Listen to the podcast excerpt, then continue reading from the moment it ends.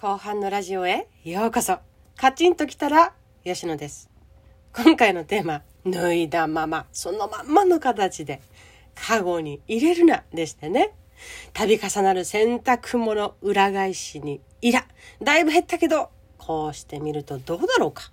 とやってみて、すんごくうちらにとってはうまくいったな、という事例をお届けしたいと思います。そして、私の恥ずかしいお話もついてきます。やってみたこと、それは、じゃじゃん裏になってるものは、裏のまま洗い、裏のまま干し、裏のまま畳む、そしてそれを渡すということでした。さすがにね、丸まっててぐちゃっとした袖のままで作業を進めていくのが私が耐えられなくてね、そこは直しました。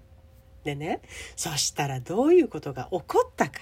着る時になりますでしょ着る時になってね表に戻すという作業を自分が体験したからなのかな？以降ほとんどほとんど裏のまま洗濯かごに入っている服はなくなりましたとさ そこで私も想像してみたのよ夫さんの心の声としてああ、仕事に行かなきゃな。えー、着替えよ、着替えよ。えっと、え、わあ、もう、朝の時間がない時に、もう、これ、裏のまんまじゃん。時間がないんだから、ちゃんと戻しててくれよな。まったくもう、この時間のロス、表にさえしておいてくれたら、その分お手間取られないでいいのに。と思ったかどうかは分かりませんけれどね。もし仮にそう言われたとしても、そんな時には、そうだよね。忙しい時にお手間取らせて本当にごめんね。そう。そうなの、夫さん。だからね、私も洗濯かごに入れる前には、表に返しててほしいのよ。わかるでしょ？その気持ち。そうなの、お手間なのよ。すごいところに気づいた。そうなの。というふうに言ってみれば、お手間で悩む2人に共通点ができて解決策に近づくこともあるでしょう。悩みポイントで結託編 ですね。なんでこの服は裏で畳まれてるのかな？あ、裏で出すと裏で帰ってくるのな。あ、そういう仕組みね。あ、そうね。じゃあ自分のためにも表で出そうかな。とかね。きっとあると思います。それでね、各言う私もやらかしてね。そんなことわわわわ大きな声で言えないのよ。私の恥ずかしい体験。無地。紺色服。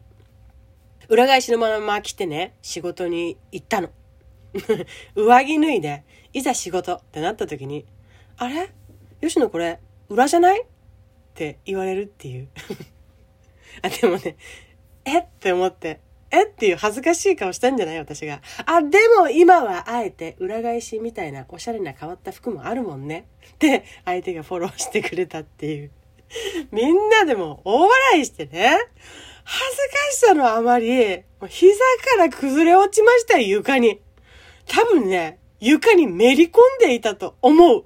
以前にね、前後ろ、この裏表じゃなくて、前後ろ逆に着てる人がいて、これはさすがに苦しくてわかるっぽいけどなまあわからんもんだよなわからないような、そういうおしゃれな服なんてあるもんななんて思ってたらね、裏表よ。前後ろじゃないの。もっとすごいの。裏表分からず着てる私。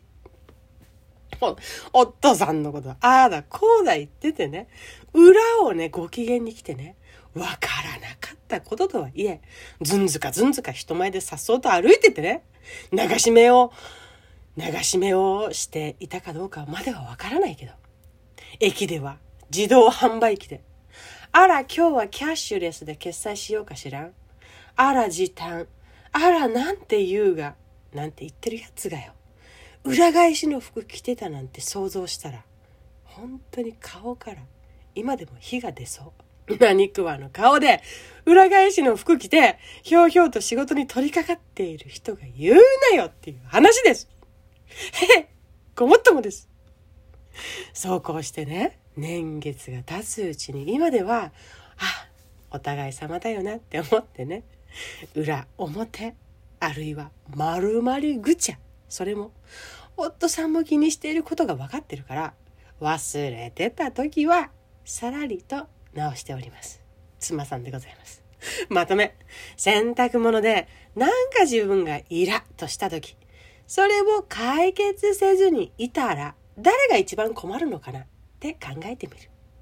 私が困るのなら私のために解決策を提案してみたらいい。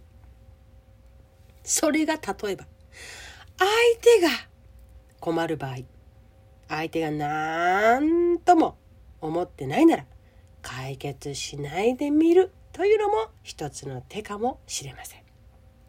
聞いてみないと気にしてる具合ってわかんないし、相手がね。しかもそれのどこで私が困っているのか、相手もわかんないもんね。うん。今日は服を脱ぐとき裏にする人間と服を着るとき裏で着てしまった人間のお話でした。あなたのここが夫婦で違うなぁとイラッとした出来事待っています。Facebook、インスタあるいは公式 LINE のお友達登録待っています。